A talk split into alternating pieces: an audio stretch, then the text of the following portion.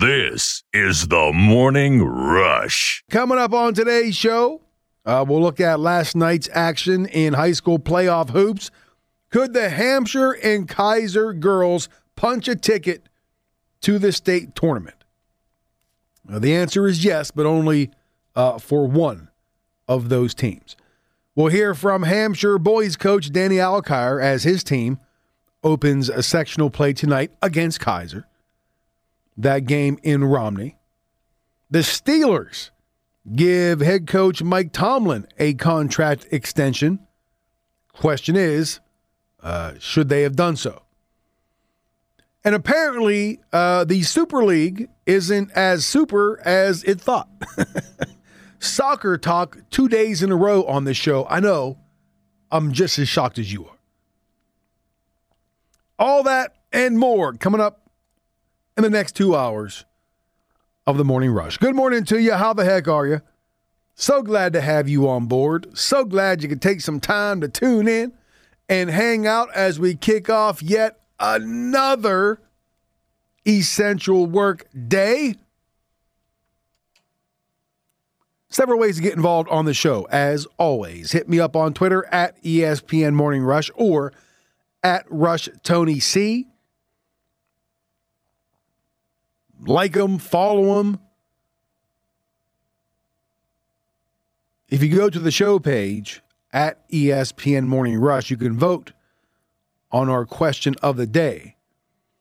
And that is uh, concerning Mike Tomlin and his contract extension. Did the Steelers do the right thing? At this particular point in time, giving him that extension. That is our question of the day. Vote on Twitter at ESPN Morning Rush. Also, our Facebook page at Cumberland's ESPN Radio. Taking your calls on the rush line 301 759 2628. Your chance to dial and dance. Shamo 301 75. Oh, that was a good one. That was a nice high pitched one. Shamo 301 759 2628. My voice hasn't been that high since I was like nine. And uh, check out our podcast page on the free Podbean app where we upload every show every day, minus commercials. So you can go back and listen to and check out anything that you missed, either on today's show or uh, previous shows. All right, let's kick off today's show as we do every show with a rock around the region. And we answered that question that I posed just a few short minutes ago. As we start with girls high school basketball, where the Hampshire Trojans uh, punched their ticket to next week's state tournament with a 55 49 win over Weir in the AAA Region 1 co final in Romney. Gracie Fields had 17 points and Hannah Alt had 16 for the Trojans, who head to Charleston for the second time in the last three years. They will be the seven seed and will face undefeated North Marion next Wednesday afternoon. The Huskies ended Keyser's season last night with a 92 to 50 win in the other uh, region co-final. In the boys section semifinals in Quad A, uh, Preston had its season come to an end with a 73-52 loss to University. In Region 2, uh, Jefferson beat Washington 60 to 57. Spring Mills unfortunately not able to compete. They could not play against Hedgesville, so the Eagles uh, move on to their section title game. In Double A, Moorefield beat Petersburg 67 55. And in Single A, East Hardy beat Union 92 58. Pendleton County rolled over Harman 70 to 40. And it was Tygarts Valley over Pocahontas County 73 41. Much more on the high school hoops action coming up uh, later on in the show. In Major League Baseball, Trey Mancini and Freddie Galvis homered as the Orioles beat the Marlins 7 5 to kick off their three game series in Miami. Rio Ruiz had a two run double for the O's, who are now just a game under 500 at 8 and 9. Elsewhere, Yan Gomes drew a bases loaded walk in the eighth inning to give the Nationals a 3 2 win over St. Louis in D.C. Josh Bell homered for the Nats, who will go for the series win this afternoon at 4:05 with Max Scherzer on the mound. Catch all the action right here on this very station. And the Pirates game in Detroit was postponed by yes, snow. It will be it will be made up as part of a day-night doubleheader today, beginning at 2:10. Shout out to my boy, uh, Coach Kevin Whiteman, checking in, uh, listening to the show early this morning. Whitey, what's up? On the ice last night, the Penguins, and this was incredible.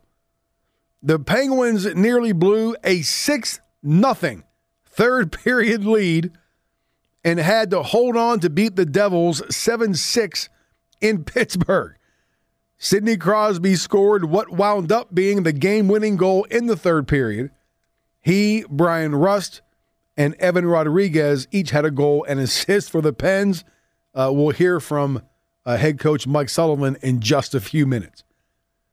And in the NFL, former Washington tight end Jordan Reed announced his retirement yesterday because of lingering issues from multiple concussions. Uh, Reed played seven seasons in Washington before spending last season with the 49ers. For his career, 355 catches, 25, or I'm sorry, 28 touchdowns. His best season was with Washington in 2015 when he caught 87 passes for 952 yards and 11 TDs. Unfortunately, injuries uh, really slowed his career. He never played in more than 14 games in a single season. And that is uh, your Rock Around the Region brought to you by the Caporale Group. I, I got to tell you, before we get into uh, this Penguins game last night, I almost didn't make it today. Today was just one of those days. You ever have those days? I know we have, be honest, where the alarm goes off and you kind of slide out of bed and you just kind of sit there at the edge of the bed and just contemplate do I really want to do this today? Right? And we all have those days. I had trouble sleeping last night. The alarm goes off, and I'm just thinking, man, just just take the day, right? I just I just yeah, we've all had that conversation with ourselves. Right? We think of uh, several reasons not to go to work. But then we think of several reasons to go into work. I was very close. I was so close. Just saying, you know what? I don't have it in me today. I think we should actually get days like that. I think that companies should give their employees like a couple days. You know how we get we get holidays and we get personal days and sick days. And the only reason why I came in today because I wasn't really sick. I don't like lying like that. I don't I don't, you know, like doing the old, "Oh, boss, I can't come in today. I, I feel sick." I don't like doing that. Not to say I haven't done that in the past. Not here, if I'm being honest. But in other jobs, yes, I have uh, faked an illness to get out of work. But that wasn't the case today. I just wasn't feeling it when I woke up. But I don't feel good lying about, you know. So I think we should all get like one or two just like screw it, I'm not coming in days, right? We all should get a couple of those, like two. Know, you can have your holidays and your personal days and your sick days. But I think we should all get a couple because we all feel we've all felt that way. I, I think even the, the people who make the big bucks, the boss men and the boss women, I think they feel that way. Like, you know what? I, I just, I don't want to deal with it today. You know, I, I just don't. You know, maybe you had a tough night sleeping. Maybe you had a long night the night before at a local establishment. I'm not saying, I'm just saying. Maybe life is just kicking you in the face. Maybe you don't want to deal with your coworkers for a day. I don't know. Several reasons. So I think I think that's a good idea. I think we should all get like one or two screw it, I'm not coming in days. Like when we could we could just text or call or email our bosses and like, hey, screw it, I'm not coming in today. I think we all should. We all because we all go through that. Now, if you really hate your job, that's pretty much every day, which I can't help you there. Maybe just get a new job. But anyway, uh, as you can tell, that feeling passed, and here I am.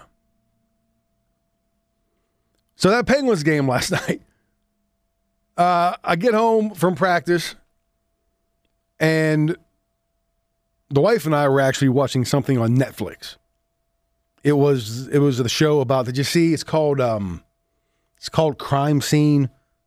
Was it Murder at the Cecil Hotel or something? Something about this hotel in Los Angeles. This this building from uh, just another dimension, where all kinds of terrible things go down. And this one girl disappeared, and they tried to figure out, you know, what happened at the Cecil Hotel. So we're watching that. The, the Penguins game really wasn't even on my radar. Uh, little C, my son was out and about. He comes home. He says, "You you see the Penguins score?" I was like, "No." He said, six nothing." And the fact that the Pens were playing the Devils, I figured, all right, Pens are up six nothing, and they were. So as uh, Mrs. C and I are watching this show, uh, Little C is giving us these updates on the Penguins game, and to the point where we had to turn off what we were watching and turn on because the Devils are actually coming back. Six now you got to understand, six nothing is it's impossible to come back from that. Had the Penguins blown that lead last night, they would have been the first team in NHL history to lose a 6 0 lead in the third period. It's never happened before. Now, granted, there aren't many 6 0 leads in the third period in hockey, but still, it had never happened. And here you at, you're, it's 6 0. The Pens, again, I, I had no uh, interest in the game. It was 6 nothing, whatever. But the Devils, I think they scored three, if I'm not mistaken. Let me look it up here. I, don't, I don't want to give you false information. I mean, check the box score here just to be on the safe side. But I'm fairly certain the Devils scored three goals early in the third period to make it six to three. Oh, boy, I love the internet. I love our internet service here. Woo! Let me tell you something. It moves so fast, I can't even stand it half the time. Yeah, all right. So the, so the Devils score the first three goals of the third period, and all of a sudden it's 6 3. Sidney Crosby then scores to make it 7 3. And then the Devils score three more goals to make it 7 6 and there was still about 40 seconds left in the game. The Penguins literally had to hold on to win a game that they were leading 6 nothing in the third period. Then I saw this little nugget on Twitter today from ESPN Stats and Info. The Penguins are the first team in NHL history to win a game in which they were outscored by five goals in the third period. Entering last night, NHL teams were 0, 270 and 0 in the regular season and 0 and 9 in the postseason when they were outscored by five plus goals in the third. That's incredible. 0 for 270 when outscored by five goals. First team ever to win a game.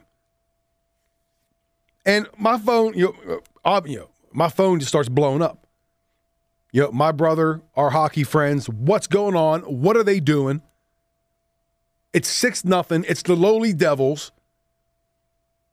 And people are panicking. You shouldn't have to panic. Even if you don't know hockey, you need to understand. You you, you shouldn't have to panic when you have a six nothing lead in the third period at home.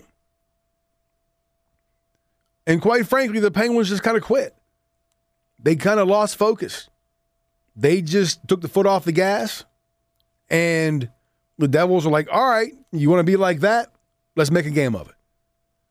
And after the game, Penguins head coach Mike Sullivan uh, was asked about his reaction to that third period, and he really had a hard time putting it into words. Well, I, I've never been through an experience like that, so I, it's uh, it's not an easy one to react to. I, am not sure I have a valid answer for you, and that's what I told the players.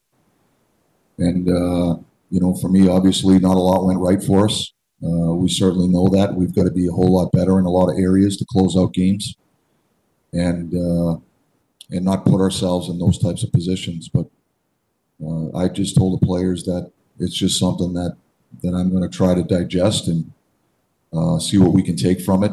Fortunately, we we still were able to to, uh, to win the game. Um, but I, I I don't know how to react to give you a real valid answer, quite honestly.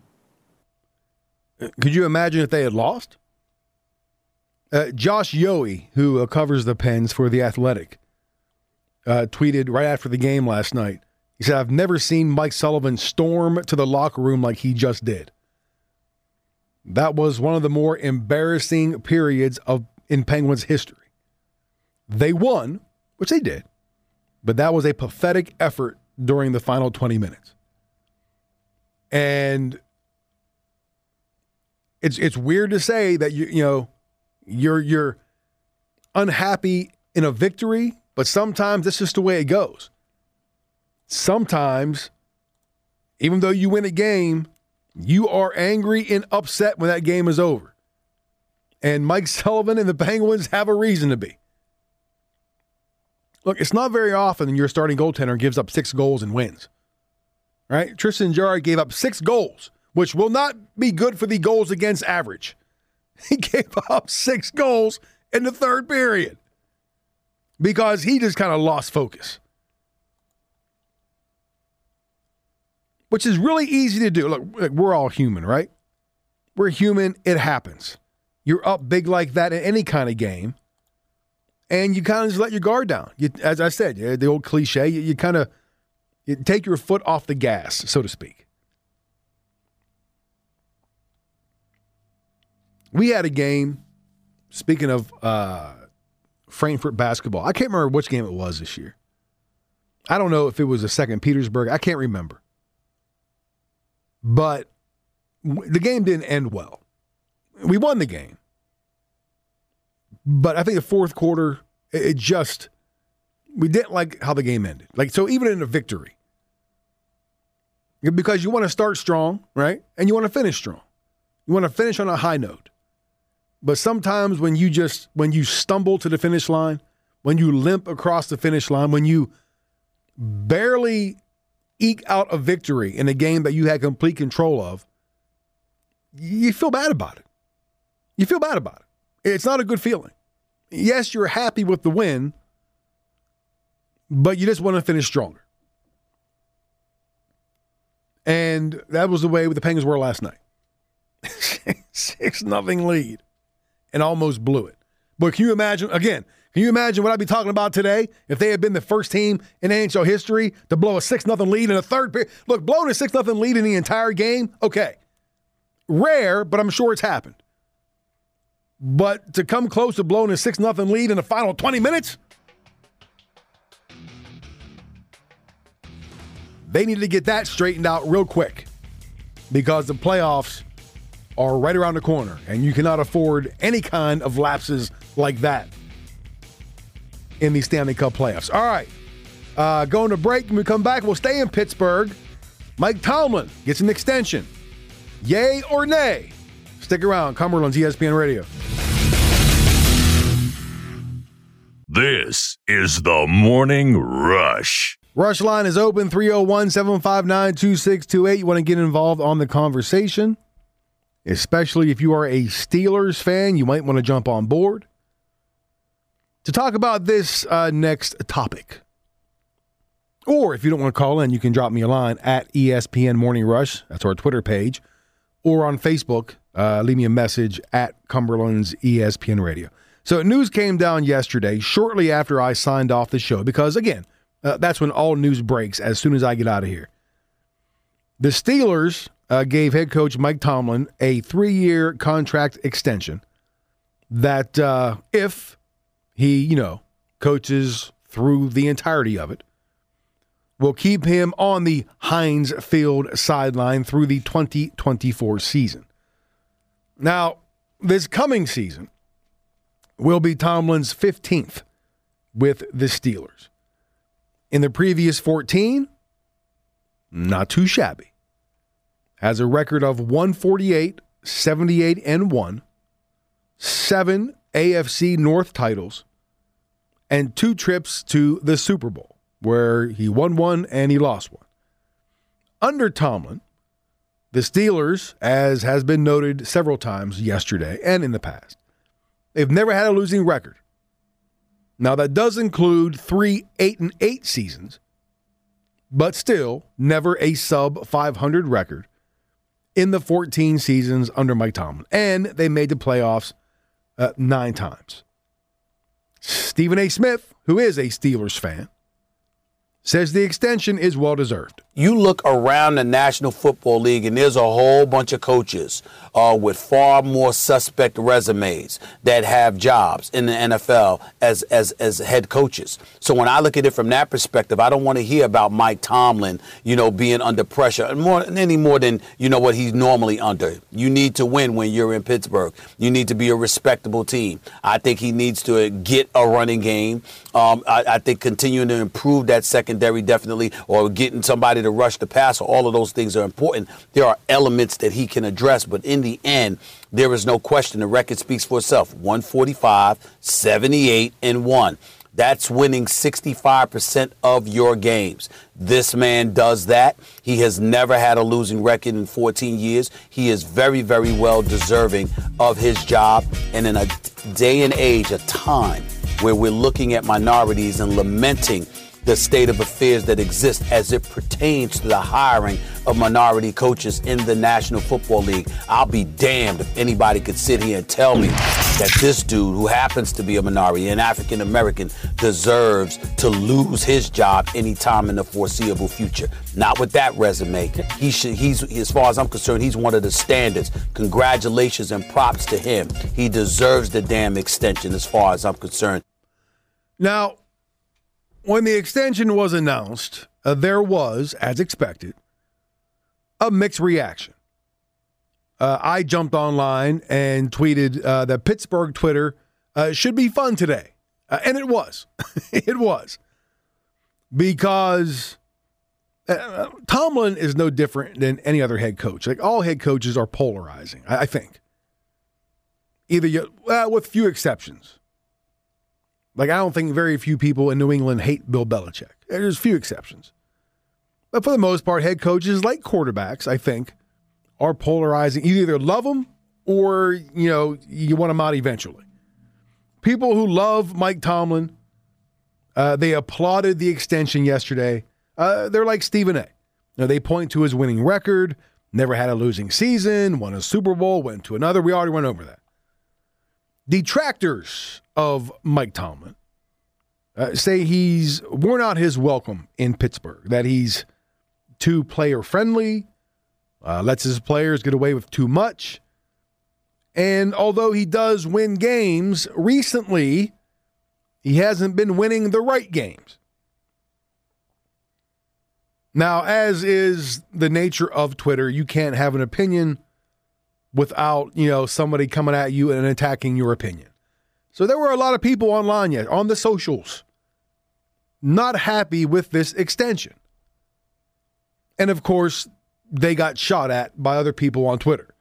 Uh, Mark Kaboly, who covers the Steelers for The Athletic, tweeted, quote, only in Pittsburgh can fans be upset over a contract extension of a coach who 62% of his 14 seasons resulted in 10 to 13 wins. Kaboly also uh, tweeted this little nugget Super Bowl wins since 2007 Patriots 3, Giants 2, Steelers, Seahawks, Broncos, Chiefs, Ravens, Eagles, Bucks, Saints, Packers, all with one. Now, I guess the point he was trying to make is that winning a Super Bowl is hard. And if people complain about Tomlin's one Super Bowl win, look at all the other teams that only have won one or none during that same uh, time period. Now, last night on Freddie and Fitzsimmons, the guys talked about the Tomlin extension. Ian Fitzsimmons discusses something the Steelers have that not a lot of fans have, And Freddie Coleman has a message for the fans who want Tomlin out of Pittsburgh. They are the most stable, most patient franchise, maybe of any professional franchise we have in North America right now. I mean, go back to the late 90s. Uh, Bill Cowher had back to back losing seasons. And everybody in Pittsburgh, you know, you, you, you, what you want to do is wipe your terrible towel with a certain part of, of Bill Cowher's anatomy. Hey, now. Right? Oh, no, it, it was, I mean, fire him, get him out of here. He's a piece of you know what, right? Right. What, what, what did what did the Rooney family do? Nothing. Did not listen to fans. Did not did just had trust and faith and showed patience. And they went seven to 9 mm-hmm. and six and ten, and then in 2000 they had a winning record. And I think in 01 they went like 13 and three. Right. Didn't win the Super Bowl, but a couple years later, you know what they did win? Oh yeah, I think it was 04, 05. 05. Yeah, Roethlisberger's first year. there's a Super Bowl for you, right? Well, uh, Second year. Yeah. His second year in the league. with Yep. the coach that everybody wanted fired after back-to-back losing seasons in 98 and 99. Patience is the ultimate virtue. And the Rooney family, they are the best at doing it. And so Mike Tomlin, man, it goes 8 and 8 with with Mason Rudolph at quarterback. that may have been his best coaching job ever and people wanted him run. Look, man, I mean Mike Tomlin, I mean what, what he's been able to do and the, the level of success any Steeler fan who's upset with this, you, you just you, you're not a fan. You are a fanatic, and you are a football fool. I've always wondered for those who have these kind of misgivings Uh, about Mike Tomlin, if you're a Steelers fan having misgivings about him as a head coach, well, what more do you want or who do you want? Because I keep waiting for them to say this coach will be better, that coach will be better. You always talk about he's overrated this, he's not good at this, not great at that, yada yada yada. I'm, okay, well, who do you want that's better? That's out there right now that does not have a coaching uh, job. That's that's in college. question. Great question. And that I never get an answer. I never get, well, what about this guy? What about this guy? I get blank stares. I get silence. I'm thinking there are plenty of teams that if Mike Tomlin was let go by the Pittsburgh Steelers right now would be lining up to bring in that guy as their head coach. And don't tell me, well, he's not as good as Bill Belichick. Well, take a number. In the NFL, we have seen the last 21 years before last year that nobody has been as good as Bill Belichick in terms of being a coach in the National Football League. Don't use that as your gold standard that he's not that guy. I call it the Nick Saban argument. Why he's getting coaches fired because athletic directors go, well, you can't beat Nick Saban. And if I'm the coach going, nobody else is beating that guy. But I'm losing my job because of it. It's the same deal, Mike Tomlin. Well, he's not as good as Bill Belichick. Well, you know who else is not as good as Bill Belichick? 29 other guys in the National Football League. If that's going to be your argument why Mike Tomlin should not be your coach, Hey, find a new it. argument, period. All right, so this is where I tend to disagree with guys like Stephen A. Smith and Freddie and Fitzsimmons right there. Again, uh, they point to the winning record. And, and believe me, uh, Lord knows it could be worse. So I'm not complaining from that standpoint. I was around, I was there in the Bill Cowher era. I was one of the people fully and completely on board with wanting him gone after two straight losing seasons. Wanted him out because as a Steelers fan, there is there are certain expectations. And you want to say that we're a spoiled fan base? Absolutely 100%. We have expectations, and those expectations are getting to and winning Super Bowls, which I understand is rather lofty because only one team can win a Super Bowl every year. I get that. A lot of times it is eh, a little overkill. Expectations are a little too high. But there has been a certain standard set with the Steelers organization all the way back to the early 1970s. And as Steelers fans, they expect that standard to be met and kept. So it does sound a little bit off putting when you sit around and complain about a head coach that has won 65% of his games, never had a losing season. So I understand it could be worse. There are a lot other like it could be the Jets. Right? You could be a Jets fan. I can't even imagine what it'd be like being a Jets fan. Actually, I can because I'm a Pirates fan. So I've been on both ends of that spectrum. But when people constantly point to Tomlin's winning record as the main reason why he deserved this extension and why he shouldn't be, you know, shouldn't be fired in Pittsburgh or whatever.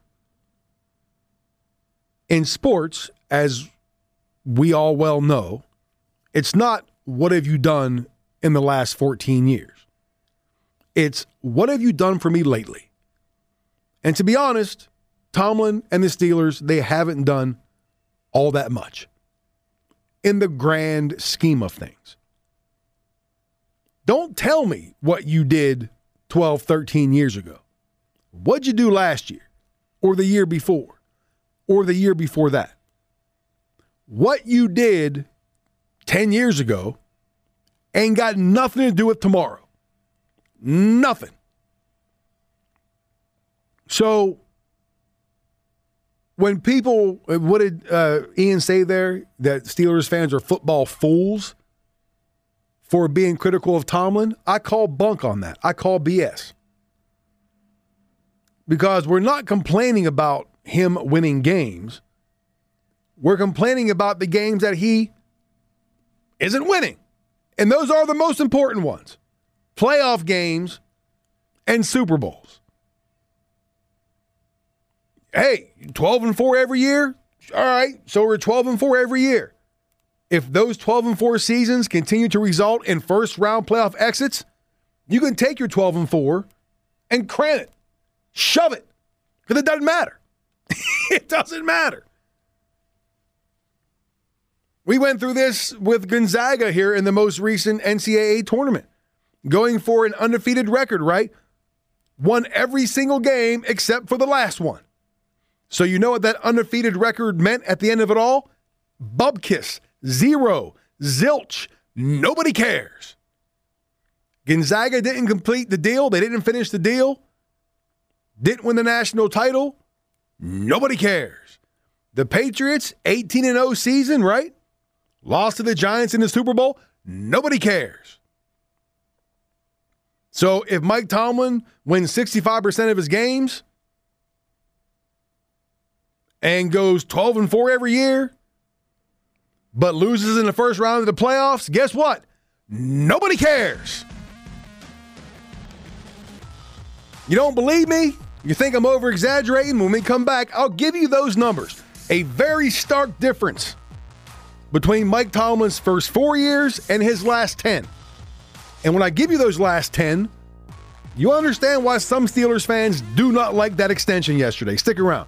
102.1 FM, AM 1230, Cumberland's ESPN Radio.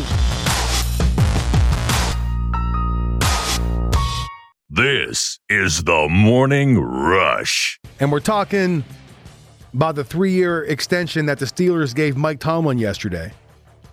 Uh, was it the right timing? Did he deserve it or not? If you say that he didn't deserve it, guys like Ian Fitzsimmons will call you a fool. Uh, Stephen A. Smith will say you're wrong. And I pretty much said, you know, if you look at the whole thing, the whole ball of wax, Tomlin's 14 year stint with the Steelers has been pretty impressive. More impressive than most coaches. Don't get me wrong. But we live in a day and age, especially in sports, where it's what have you done for me lately? And when it comes to Tomlin and the Steelers, not much. And you break down, look at that ball of wax, and you cut it down in half. You you, you uh, intersect it, or whatever, dissect it, whatever the word is. I don't know. Most of Tomlin's success came in the first four years on the job. He was 43 and 21, won the AFC North in three of those first four years, right? Went five and two in the playoffs and went to a pair of Super Bowls, winning one of them. That was his first four years. Two trips to the Super Bowl, one championship, five and two in the playoffs. North titles in three of the four years. But then the next 10 years happened. In the last decade, winning percentage still really good 102, 57, and 1. A 64% clip. A lot of teams, a lot of coaches will take it. I'm just saying. The Steelers have won the AFC North just four times in the last 10 years, and they've only won three playoff games. Let me repeat that. For the people who want to always point to his winning record, never had a losing season, this and that, blah, blah, blah. Three playoff wins in 10 years. That is not good enough. Not by the standard set by the Steelers over the last three decades plus. Three playoff wins in 10 years with a Hall of Fame quarterback in his prime.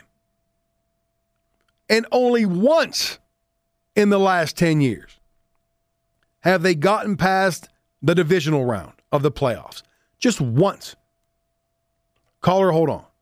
And then they got smoked by the Patriots in the 2016 AFC title game. I understand that most teams would love to have that kind of record, but most teams aren't the Steelers. Let's go to the rush line 301 759 2628. You're up. Who's this? It's Dwayne. How you doing? Dwayne, what's going on, brother? Happy Wednesday to you. Happy Wednesday to you. hey, um, I, I I don't want to. I, guess it's not devil's advocate or anything, but uh, I, I I I don't want to be against your feelings as a Steelers fan. All right, feel free if you want. But That's fine. um, I'm I'm a Broncos fan. Right. Disclosure. Uh, I think I've already said that Yeah. before. Yeah. But uh, Tomlin, in my opinion, the last two years, um, really impressed me with what he did. Uh, you know the saying, "Make chicken salad out of chicken." Chicken crap. Right, that's, right. That's what he did the last two years. Because when when the Steelers were eight zero last year, I was like, "This is the worst eight zero Oh. team I've ever seen in my life." Agreed. They were. 11 and 0 at one point.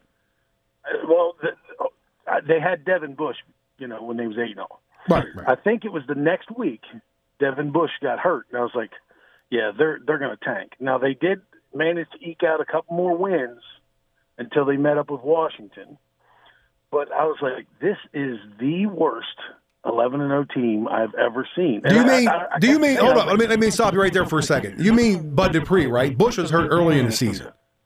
Devin Bush was hurt. Bud Dupree got hurt late. Who's that?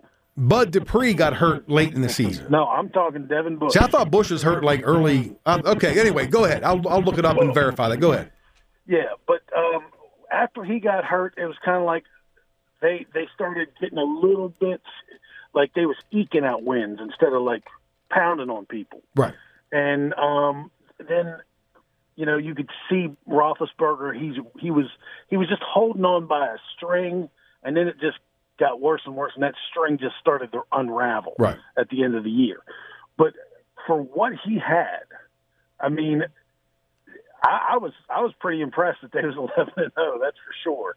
Uh, la- the the year before, I was super impressed that they got to eight and eight with uh, what's the name Mason Mason Rudolph and, uh, yeah Duck Hodges, I think, Yeah, also Duck. started a few games. Duck Dodges or Yeah. yeah, that, that's insane. So yeah, I mean, it's it's the thing is, is he Bill Belichick? No, uh, nobody's Bill Nobody Belichick. is. Right. And I think with the Steelers, you do have a certain um, expectation for the season, uh, a, a lot more than like say, you know, the Jets or the, the Lions or something like that. But I think that he'll he'll probably turn it around with something. You know, the the Rooney's have always you know drafted good. They've always picked up good veterans. So as the the problem is, I, I think they they still have this love affair with Ben Roethlisberger, and Roethlisberger's done. Like Right. he's he's hit that wall. Like he was running the 400 meter, and then at about the 350 meter mark, that's where he's at, and he's done. Right. So they they need to yank him and and find something else. But other than that, uh, well, and and a couple um, uh, offensive linemen too, That'll help. and then maybe a defensive lineman, and Right. You know, uh, a lot of holes to fill. A lot of holes to fill, Dwayne. yeah, running running back, you know, wide Right. receiver. But you know, other than that, they're doing okay. Other than that, uh, Mrs. Lincoln, how was the play? Yeah. yeah, exactly. But uh, I, I would just I'd give Tomlin a little bit more time, and I think the the Rooney saw that, and he's like, yeah, we're going to give him time. It's not him. It's you know what's around him and what he has to work with. All right. Fair enough. Um, Fair that's enough. Uh, great points, Dwayne. Great points. So, all right, you have a good one. Hey, you too. Thanks for the call as always. There you go, Dwayne. Good points by Dwayne. I, I can't argue that. He Dwayne likes the fact that Tomlin did perhaps one of his greatest coaching jobs the last two seasons. Uh, Devin Bush got hurt in week six, by the way. It was uh, in the week six win over Cleveland, so it was close. Close to the the eight no mark. I thought it was earlier in the season for some reason. Hopefully, Bush comes back uh, healthy uh, this year because the Lord knows they'll need him. So Dwayne thinks that Tomlin deserved the extension based on the job he did with, like he said, you know, turning uh, chicken bleep into into chicken salad. Fair points, and, and I'll, I'll give him high marks uh, for that. And he's right. Nobody's Bill Belichick. Nobody is at all. But going back to the numbers, and I- I'll have to table this to the next hour because we're going up against a break here. There were a lot of things out of Tomlin's control, for sure, for sure. But when we look at sports, when we look at football, and things don't always go your way, we always point to two people. It's the starting quarterback, and it's the head coach. And Dwayne just said the Steelers and their love affair with Ben Roethlisberger, I can't explain it. I mean, I can. He's a Hall of Fame quarterback. But bringing him back for another year may have been even a bigger mistake than extending Tomlin. And this is really all about the extension, not so much Tomlin being a coach, but why give him three extra years now? And we'll, we'll, we'll continue this discussion in the next hour. So stick around. 102.1 FM, AM 1230, Cumberland's ESPN Radio. This is the Morning Rush. All right, before we get back into this uh, Steelers discussion with Mike Tomlin, uh, let's one more time rock around the region. I wanna rock right now. And uh, something we'll also getting to uh, more discussion later on this hour uh, some high school hoops. Girls high school hoops right now. Hampshire punched its ticket to next week's state tournament with a 55 49 win over Weir in the AAA Region 1 co final in Romney. Gracie Fields had 17 points. Hannah Alt had 16 for the Trojans, who head to Charleston for the second time in three years. Uh, Keyser's quest for a spot in the state tourney fell short. Uh, they lost to North Marion 92 to 50 in the other region co-final. In the boys section semifinals in Quad A, Preston had its season come to an end with a 73-52 loss to University. In Region 2, Jefferson beat Washington 70 to 57. Spring Mills unfortunately not able to play against Hedgesville, so the Eagles uh, automatically move on to their section title game. In Double A, Moorefield beat Petersburg 67 55. And in Single A, East Hardy beat Union 92 58. Pendleton County rolled over Harman 70 to 40. And it was Tygarts Valley over Pocahontas County 73 41. Again, much more on some high school hoops uh, later on. In Major League Baseball, Trey Mancini and Freddie Galvis homered as the Orioles beat the Marlins 7 5 to kick off their three game series in Miami. Rio Ruiz had a two run double for the O's, who are now a game under 500 at 8 and 9. Elsewhere, Yan Gomes drew a bases loaded walk in the eighth inning to give the Nationals a 3 2 win over St. Louis in D.C. Josh Bell, former Pirate, homered for the Nats, who will go for the series win this afternoon with Max Scherzer on the mound. Catch all the action right here on this very station. And the Pirates game in Detroit postponed by snow. Yes, snow. It'll be made up as part of a, day night doubleheader today, beginning at 210. On the ice last night, the Penguins nearly blew a 6 0 third period lead and held on to beat the Devils 7 6 in Pittsburgh. Sidney Crosby scored what wound up being the game winning goal in the third period. Uh, he, Bryan Rust, and Evan Rodrigues each had a goal and assist for the Pens, who came very close to becoming the first team in NHL history to blow a 6 0 lead in the third period. And in the NFL, former Washington tight end Jordan Reed announced his retirement yesterday because of lingering issues from multiple concussions. Reed played seven seasons in Washington before spending last season with the 49ers. For his career, 355 catches, 28 touchdowns. Best season came in Washington in 2015 when he caught 87 passes for 952 yards and 11 scores.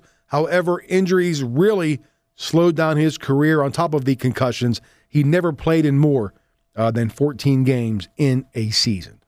And that is your Rock Around the Region brought to you once again uh, by the Cap Rally Group. Of course, also in the NFL, which we talked about in length last hour, we'll wrap it up now. The Steelers uh, giving head coach Mike Tomlin a three year contract extension that could keep him in Pittsburgh through the 2024 uh, season.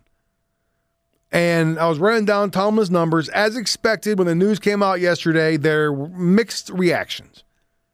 A lot of people say Tomlin deserves it, never had a losing record, won a Super Bowl, went to another, on and on and on. Other people are just kind of fed up with Tomlin. Maybe he's worn out his welcome because the last 10 years haven't been particularly great uh, under Tomlin for the Steelers as far as winning the ultimate prize. Uh, Dwayne called in last hour, made some really good points, uh, saying that, you know, Tomlin, these last two seasons, done a great job coaching, especially the season before last when Roethlisberger went out early and they still went eight and eight, missed the playoffs by I do believe a game. Last year, yes, they weren't. They started out eleven and zero, oh, really collapsed down the stretch, but he had injuries.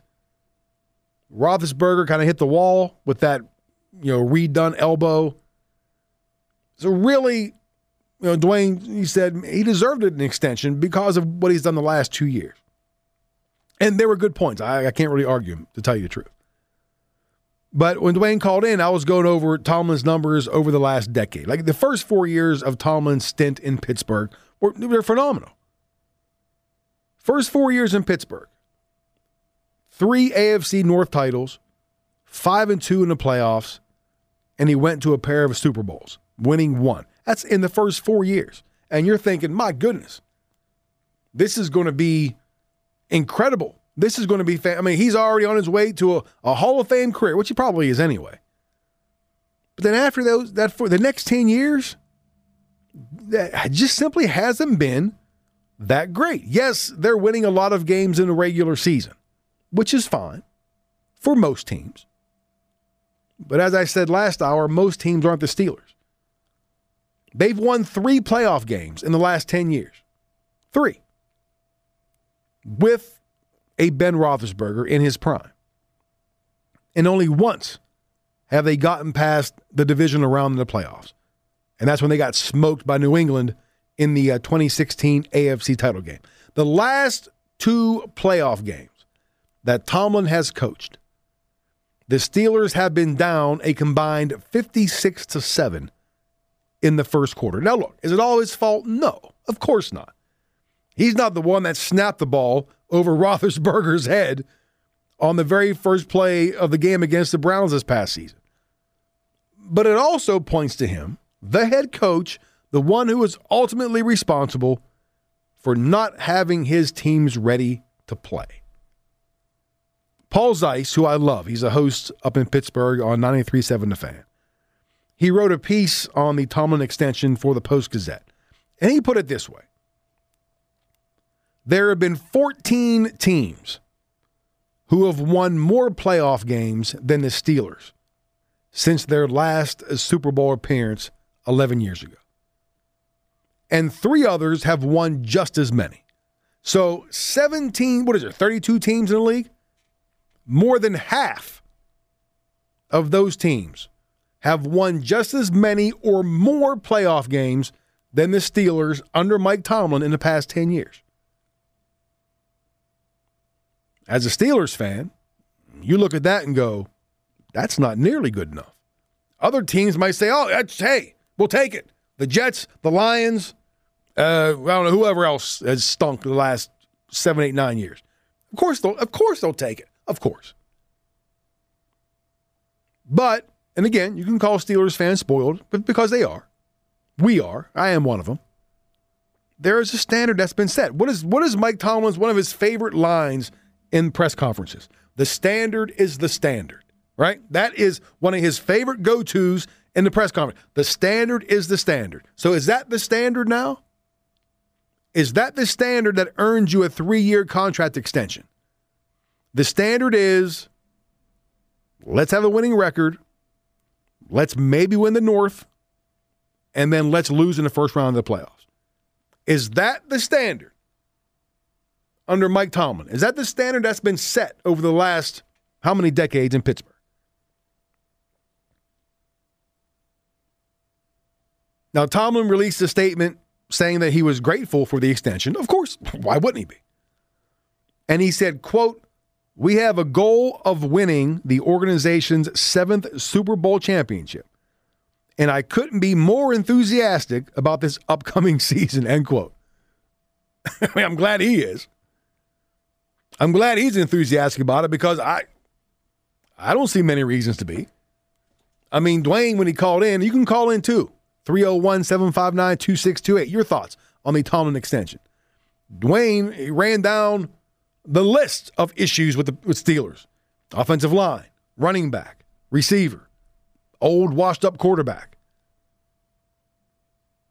There's a lot of stuff to be worried about if you're a Steelers fan. And maybe, maybe that's why the Steelers wanted to extend Tomlin now. The Steelers are heading into a season with a ton of question marks. A season that will likely be the very last one for Roethlisberger.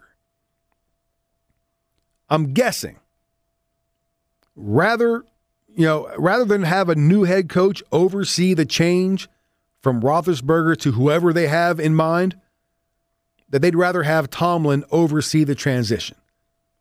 That that's that's my my thinking.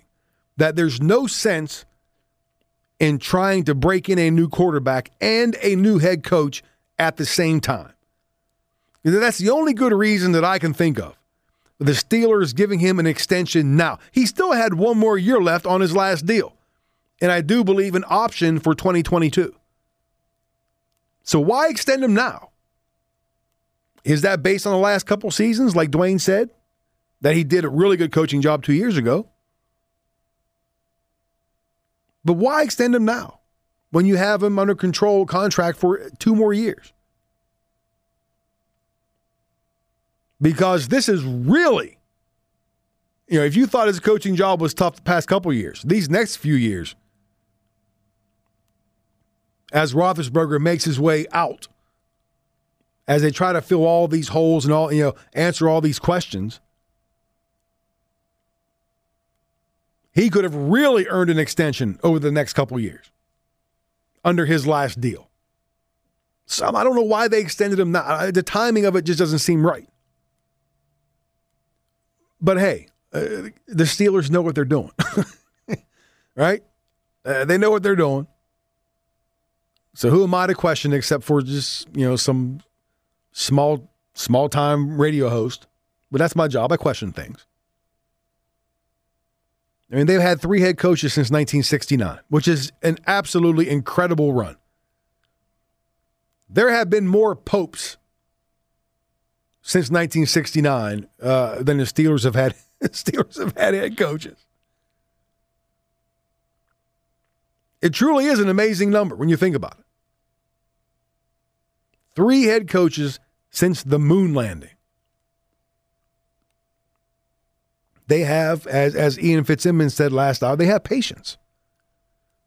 They have patience. They have patience with Cowher when he lost, had a couple losing seasons in a row. They've had patience with Tomlin. Will it pay off? I don't know. And, and the one thing, the final thing I'll say about this before we move on to some high school basketball. Uh, we played that clip from Freddie and Fitzsimmons last hour. And I, I see this a lot. I see this a lot. because I knew Twitter was going to be a madhouse uh, yesterday over this Tomlin extension. Because again, you have uh, people on both sides of the fence, people who love Tomlin and you always had a winning season and he deserves the extension. And, and you know, if, if he left Pittsburgh, he would be hired tomorrow. He'd be snatched up in a heartbeat.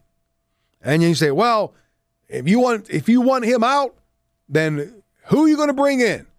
Who are you going to bring in better than Mike Tomlin? Right? That's always the and and Freddie Coleman said it. Like every time he asked, he said every time I ask a question about who you're going to bring in, I can't get an answer. How about the next Mike Tomlin? How about that? You know, if we're going to trust the Steelers, if we're going to trust the Steelers, you know, and their patience with head coaches and say, hey, they know what they're doing. I like to think they know what they're doing when it comes to hiring head coaches. So if you want to give me an argument like Dwayne did last hour, which was, again, a really good argument about he got this extension based on the last couple years, all right. But if you want to come at me with the argument that, well, who else better are you going to get? Stop. Because my answer is, how about the next Mike Tomlin? Because let's face it, who the hell knew who Mike Tomlin was when the Steelers hired him 14 years ago? Eh, nobody. I had never heard of Mike Tomlin when they hired him as their new head coach. Never heard of him. All I knew was he was some dude from Minnesota. I think, what was he, the defensive coordinator at Minnesota for like a year or so? And nobody knew.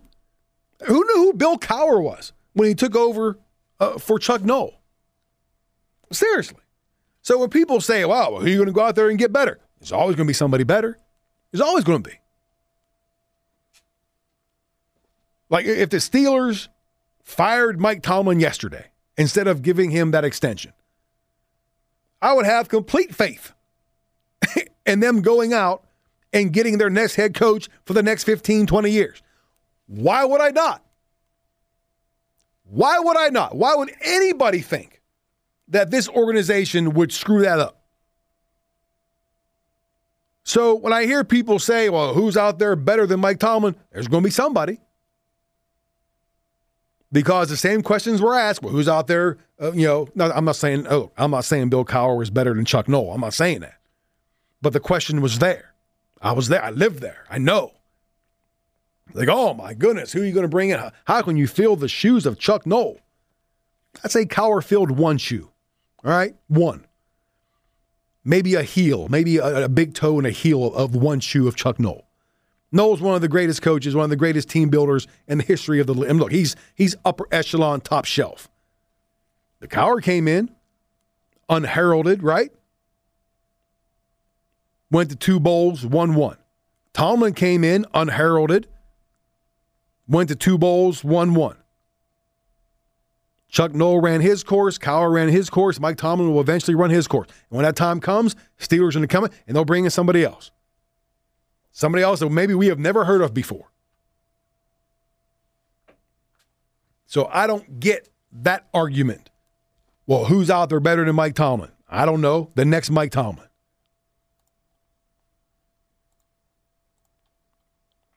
Going here to uh, Facebook at Cumberland's ESPN Radio. Matt checks in. It's only going to get harder for Tomlin because the Bengals and Browns are not the Bengals and Browns that they have been for the last 15 and 20 years. That's 100% true, Matt, and thanks for checking in. It's 100% true. By the end of last season, you could argue, which I did, that the Steelers, who won the AFC North last season, was the third best team in that division. Because they rode that 11 0 start to the AFC North title and then just fell flat on their collective faces whenever the season came to an end. They won the North, but they were the third best team in that division. Ravens are better, Browns are better, Bengals are getting better.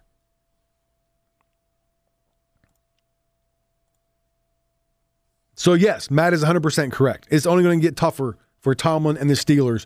We look, could be facing if you're a Steelers fan, you could be facing some hard times here in the past in, in the next couple of years. The next few years, we talk about Steelers fans being spoiled. Woo! It, it might it might be some tough sledding for Pittsburgh, and that's until that transition is complete from Ben Roethlisberger to whoever they find as their next franchise quarterback. Until that next cycle rolls around, because everything works in cycles in sports. You know, the Steelers always haven't been this top shelf, or, you know, the 80s were terrible for the most part. And before the 70s, they were one of the worst organizations in all of football. But yeah, things are going to be tough. Mike Tomlin, he will earn the extension after he got the extension. Does that make sense? Like if the Steelers wanted to extend him, they, they could they should just let him just coach out his current contract. Like I said, he had one more left, one more season left this year, and then an, an option for next season. So you want a three year extension? All right, here you go. Let's see how you do with this. Let's and, and look, and if he continues to at least you know go 500 with Roethlisberger on his last leg and all the issue, well, okay. So maybe bottom line is this. Maybe you don't question the fact he got the extension. You just question when he got it. It just the timing just did not doesn't seem right. But bottom line is he got it. So if you're one of those people who, you know, think Tomlin has run his course in Pittsburgh, well, buckle up because you got him for at least at least a couple more years. And we'll see what happens. All right, time for a break. News and weather coming up. When we come back, some high school hoops talk. Stick around. 102.1 FM, AM 1230, Cumberland's ESPN Radio.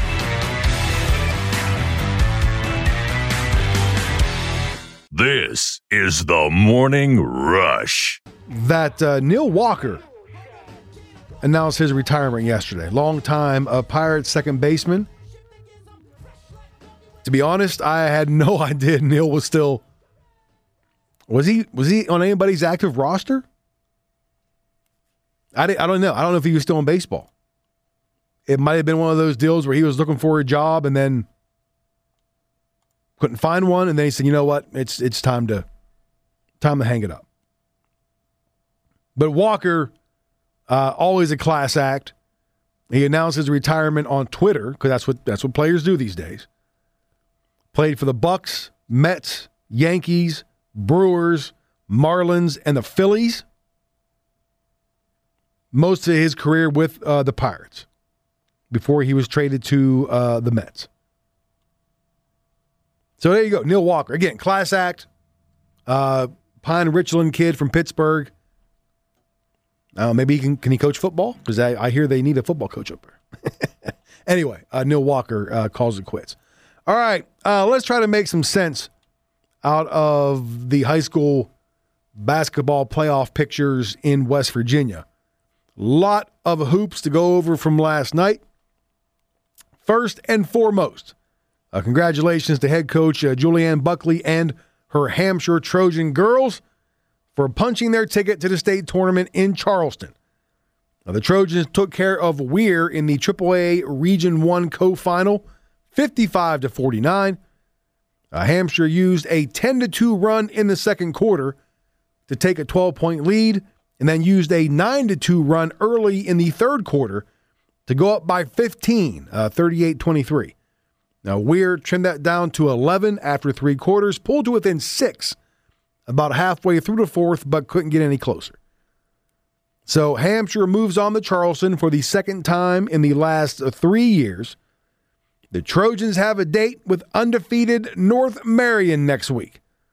The Huskies won the other Region 1 co-final 92 to 50 over Keyser. Uh, Kaylee Crowell scored a team high 20 points in her final game uh, in a Keyser uniform. Uh, North Marion they were they were out front from the get-go.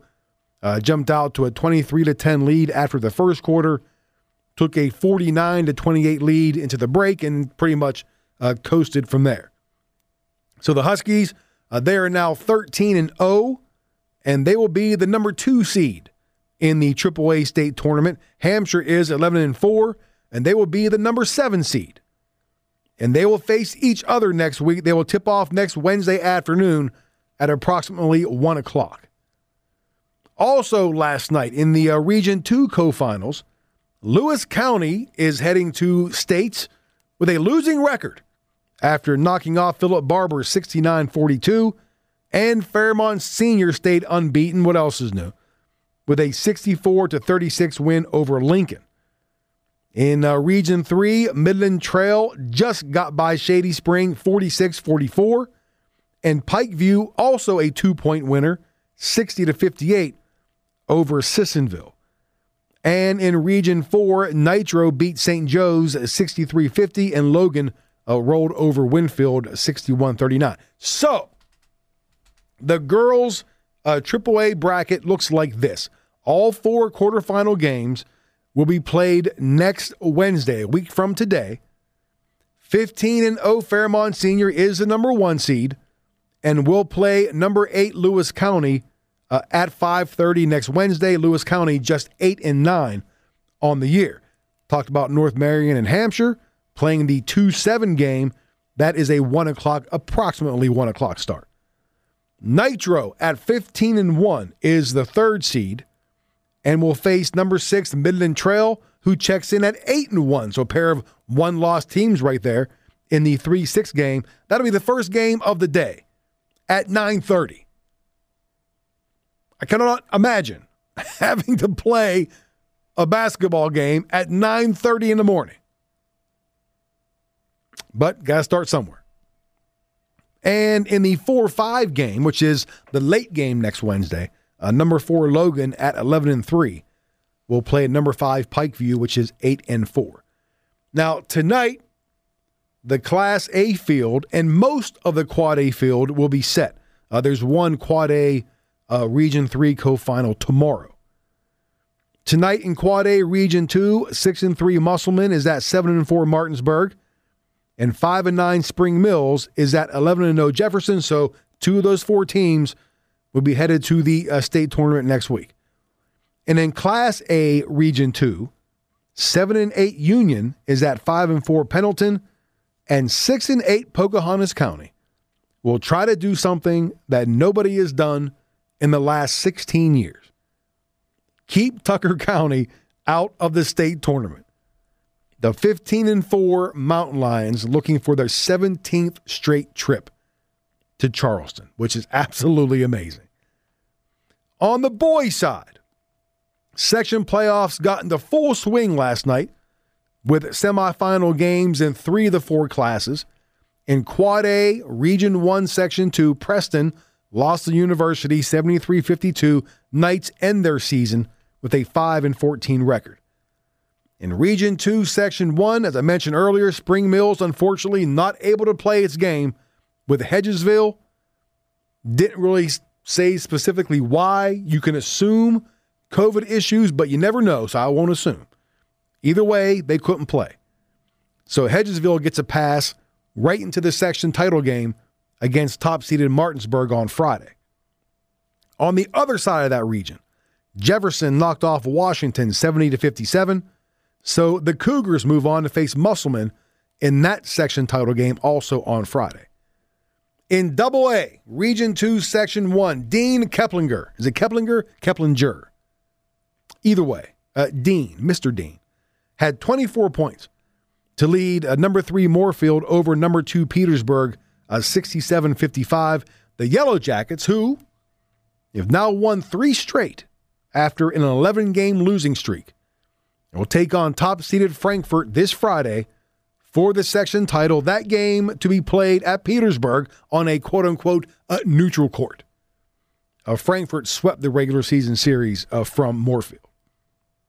On the other side of that region, number three Braxton County came back from 14 down in the third quarter to beat number two South Harrison 59 55. So Braxton will face the top seed in the entire region, Clay County, on Friday. Two of Braxton County's four losses this season came to Clay County, and they weren't even close 66 44 and 74 58. And in Class A, Region 2, Section 1, East Hardy had little trouble with Union, 92 58. So the Cougars will play at number one Tucker tomorrow night for the section championship. Both of those teams, of course, now moving on to the uh, region co-finals. On the other side of that region, there are four teams in that section, so there were two games last night. Pendleton County won its 35th straight game, 70 to 40 over Harman, and Tygarts Valley beat Pocahontas County uh, 73 41. So Pendleton will host Tygarts Valley on Friday night for the section title. Tonight, most of the AAA sectionals will get underway in Region 1, Section 2. You got number 3 Berkeley Springs, at number 2 Trinity, and in Romney, top seeded Hampshire is hosting Keyser. And much like we did yesterday with the Hampshire girls, Brian Chase, friend of the show, on our sister station 100.1 The Wolf, uh, he talked with Danny Alkire boys head coach at Hampshire, to talk about tonight's game against Keyser.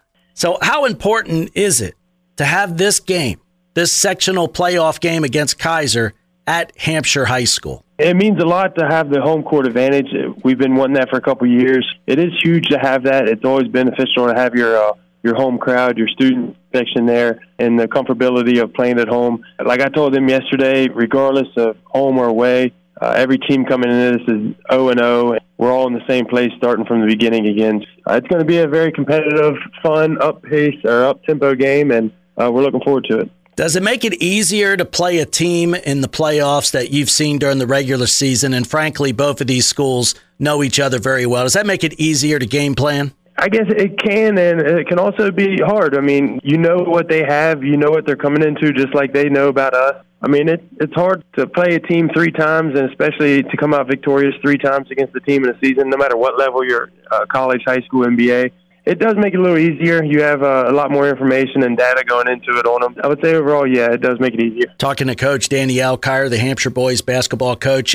Coach, you have a record of 10 and 4 this season. I think I have that right. 10 and 4, does that sound right? We got that last game in against Frankfort, so we we uh fortunate enough to jump up to 11 and 4. Okay, so 11 and 4 on the season. If I were to go back in time to November and December, and if I were to tell you, Coach, you're going to be able to play 15 regular season games. You're going to be able to play a playoff basketball game at Hampshire High School in front of live people. Would you have believed me? I, I don't know if I were completely thinking we'd get that far, but we're uh, we're so grateful to have the opportunity to play. Grateful to get this season in. Uh, like you mentioned, a couple months before the season started, we were unsure if we were going to get to play, how many games we get to play, and and getting all the way into the playoffs. Like I said, we're just so grateful to be here. We're excited to be here. We're, we're excited for this opportunity. Well, Coach Alkire, c- congratulations to you and your staff. Each year, y- your team has improved. The Hampshire basketball program headed in the right direction. Looking forward to the game uh, Wednesday night. Yeah, Brian, I appreciate you always giving us a shout out, giving us the recognition as as well as the girls team here, and we appreciate everything you do. So there you go. Danny Alkire, a Hampshire boys coach, with Brian Chase again from uh, our sister station 100.1 The Wolf. Uh, thanks to Brian once again for that audio. Hampshire uh, swept the regular season series from Keyser uh, 71 41 and then uh, 52 to 35. And I said it after Hampshire beat Frankfort the second time uh, this season. Hampshire is a team that I would not want to see in the playoffs. If if the Trojans look, if they whoever wins tonight's game moves on to the region co-finals, all right, automatically. So if Hampshire manages to get out of the region and, and go to the state tournament, I don't want to see them. Now, I'm, I'm not saying they're as good as, as, a, as a Poca team or anything like that, but they are just a long, athletic team. They got guys like Trevor Sardo and, and Keckley and, and Carter Smith who can absolutely just shoot the lights out. They can kill you inside, outside. Uh, it's going to be a tall task for Keyser tonight, but like you heard Coach Alkire say, at this time of the year, everybody's 0 0.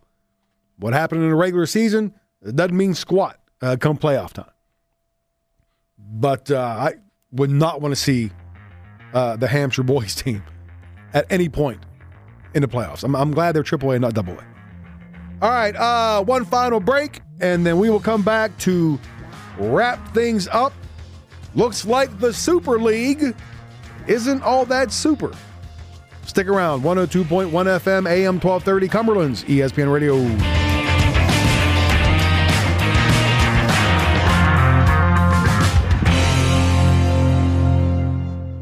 This is the Morning Rush. Before we get out of here, let's check on the player who delivered, brought to you by All Seasons Landscaping and Supply Yard. How about the players, plural, who delivered? Hampshire's Gracie Fields and Hannah Alt combined to score 33 points in the Trojans' 55 49 win over Weir. In the region co final last night, Fields had 17 points, Alt had 16 for Hampshire, which heads to the state tournament uh, for the second time in three years. So, for their efforts last night to bring, to help bring a region title to the program, uh, Hampshire's Gracie Fields and Hannah Alt are players who delivered, uh, brought to you by All Seasons Landscaping and Supply Yard. Apparently, uh, people who didn't deliver uh, were the ones uh, trying to get this uh, Euro Super League together because that didn't last long. And we talked about this yesterday. I know, two straight days of soccer talk. I'm just as shocked as anybody. Two days after the announcement of this Euro Super League, all six English Premier League teams, plus Inter, uh, if I mispronounce these, pardon me, is it Inter Milan and Atletico Madrid? Am I close enough? All eight of those teams said, eh, on second thought, we're good and they backed out of this Euro Super League. There was huge backlash from soccer or football fans. A lot of players, a lot of teams. So after this backlash, the six uh, English Premier League teams announced yesterday they're withdrawing from this Super League, and then the other two teams have followed suit. Now, no, is it, is it Atletico? Because there's no H in it. Is it Atletico Madrid? Uh, no player had spoken out publicly, uh, but ESPN learned that uh, the squad's unhappiness with the club's involvement in that new Super League led to the club backing out. Uh, ESPN soccer analyst uh, Gab Marcotti was on with Scott Van Pelt last night to talk about uh, the reaction to the Super League and then the the fallout. One of the first rules of business if you're trying to introduce something uh, something new you got to be able to read the room. You have to anticipate how people are going to react some of the most vehement opposition coming uh, not just from those clubs that, that would be excluded not just from institutions like uh, like UEFA who obviously stood to lose a lot of money and a lot of influence but coming from the very fans in some cases the players and managers of the clubs themselves and that was that was really a colossal misstep.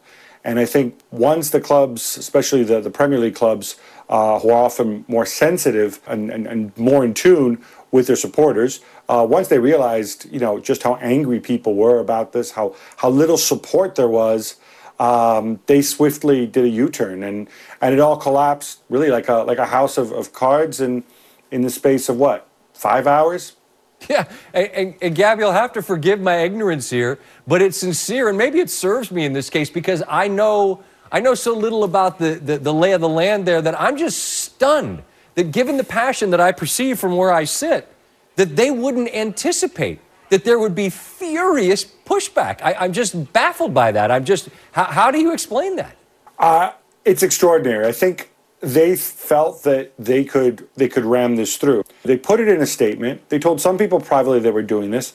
Not a single one of these club owners or presidents uh, came out in public uh, until Monday night, and they seem to assume to take the fans for granted. I don't think their argument was particularly compelling, but they never even bothered to go and make it. They never even bothered to speak to their fans, their customers. They didn't speak to their players many of whom came out against it. They didn't speak to uh, to their managers, and and I think there was some some real resentment um, about this. And you know, you got to question some of these guys.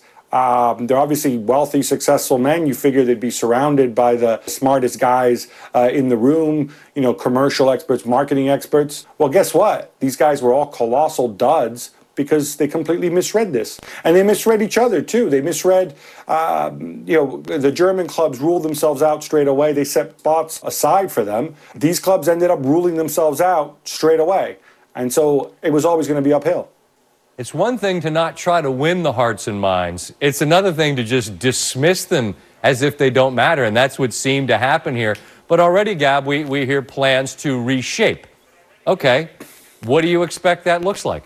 I don't know. And honestly, that statement that, that, that came out tonight, that, you know, it, it, it, looked like had been written on a typewriter, like it was something from the 1950s. um, I think it's simply what's left of the Super League, which is, you know, basically two, three clubs at this stage, trying to somehow, um, you know, not lose face and say, we'll come back to fight another day. I mean, uh, does it mean that the bigger clubs aren't going to push for, uh, for, for reform, for a better deal for themselves, for better governance. Uh, no, of course not. They're going to continue to push for that. They're going to continue to serve their interests, and I think it's right that they do that. But before they attempt to go and, and you know pull another fast one like this without consulting the most important people when you're running a business, the people you are selling the product to, um, I, I think it's going to be a long time before that happens. So in Italian, what all that means is a bunch of uh, super rich people just felt like getting super richer and didn't really care what anybody else thought about it. Until everybody just there's this major uprising, they're like, "Oh, wait a minute, my bad." Right? It's like they were just going to do this to make a bunch of money and create this super league, and didn't really care what anybody else thought. Now they do. So this Super League uh, doesn't even get off the ground. One final note before we get out of here uh, Maryland basketball forward uh, Hamilton transferring again. Uh, the junior joined Maryland last season after transferring from Boston College. He averaged uh, six and a half points, uh, 2.4 boards a game. Well, he's transferring again. He is entering the NCAA transfer portal. So there you go, dude. Make up your mind. I'm telling you, we're going to see a lot more of this. The old transfer portal. So wherever Hamilton falls or lands, it's going to be his third team in three years. They gotta they gotta touch it up. They do. They gotta fix it. You want to have this transfer portal? There's got to be there's got to be some kind of you can't have players jumping ship every single season to go somewhere else. Uh, don't forget Nationals Cardinals this afternoon. Nats going for the series win. Max Scherzer on the hill. Catch the game right here. Pregame 335. First pitch 405. That's it. I'm done. Stick around. Last hour of KJZ coming up next. Thanks for listening. Enjoy your day. We'll see you back here tomorrow morning, 7 a.m. sharp. This is the Morning Rush. I am Tony C, and I am done. See ya.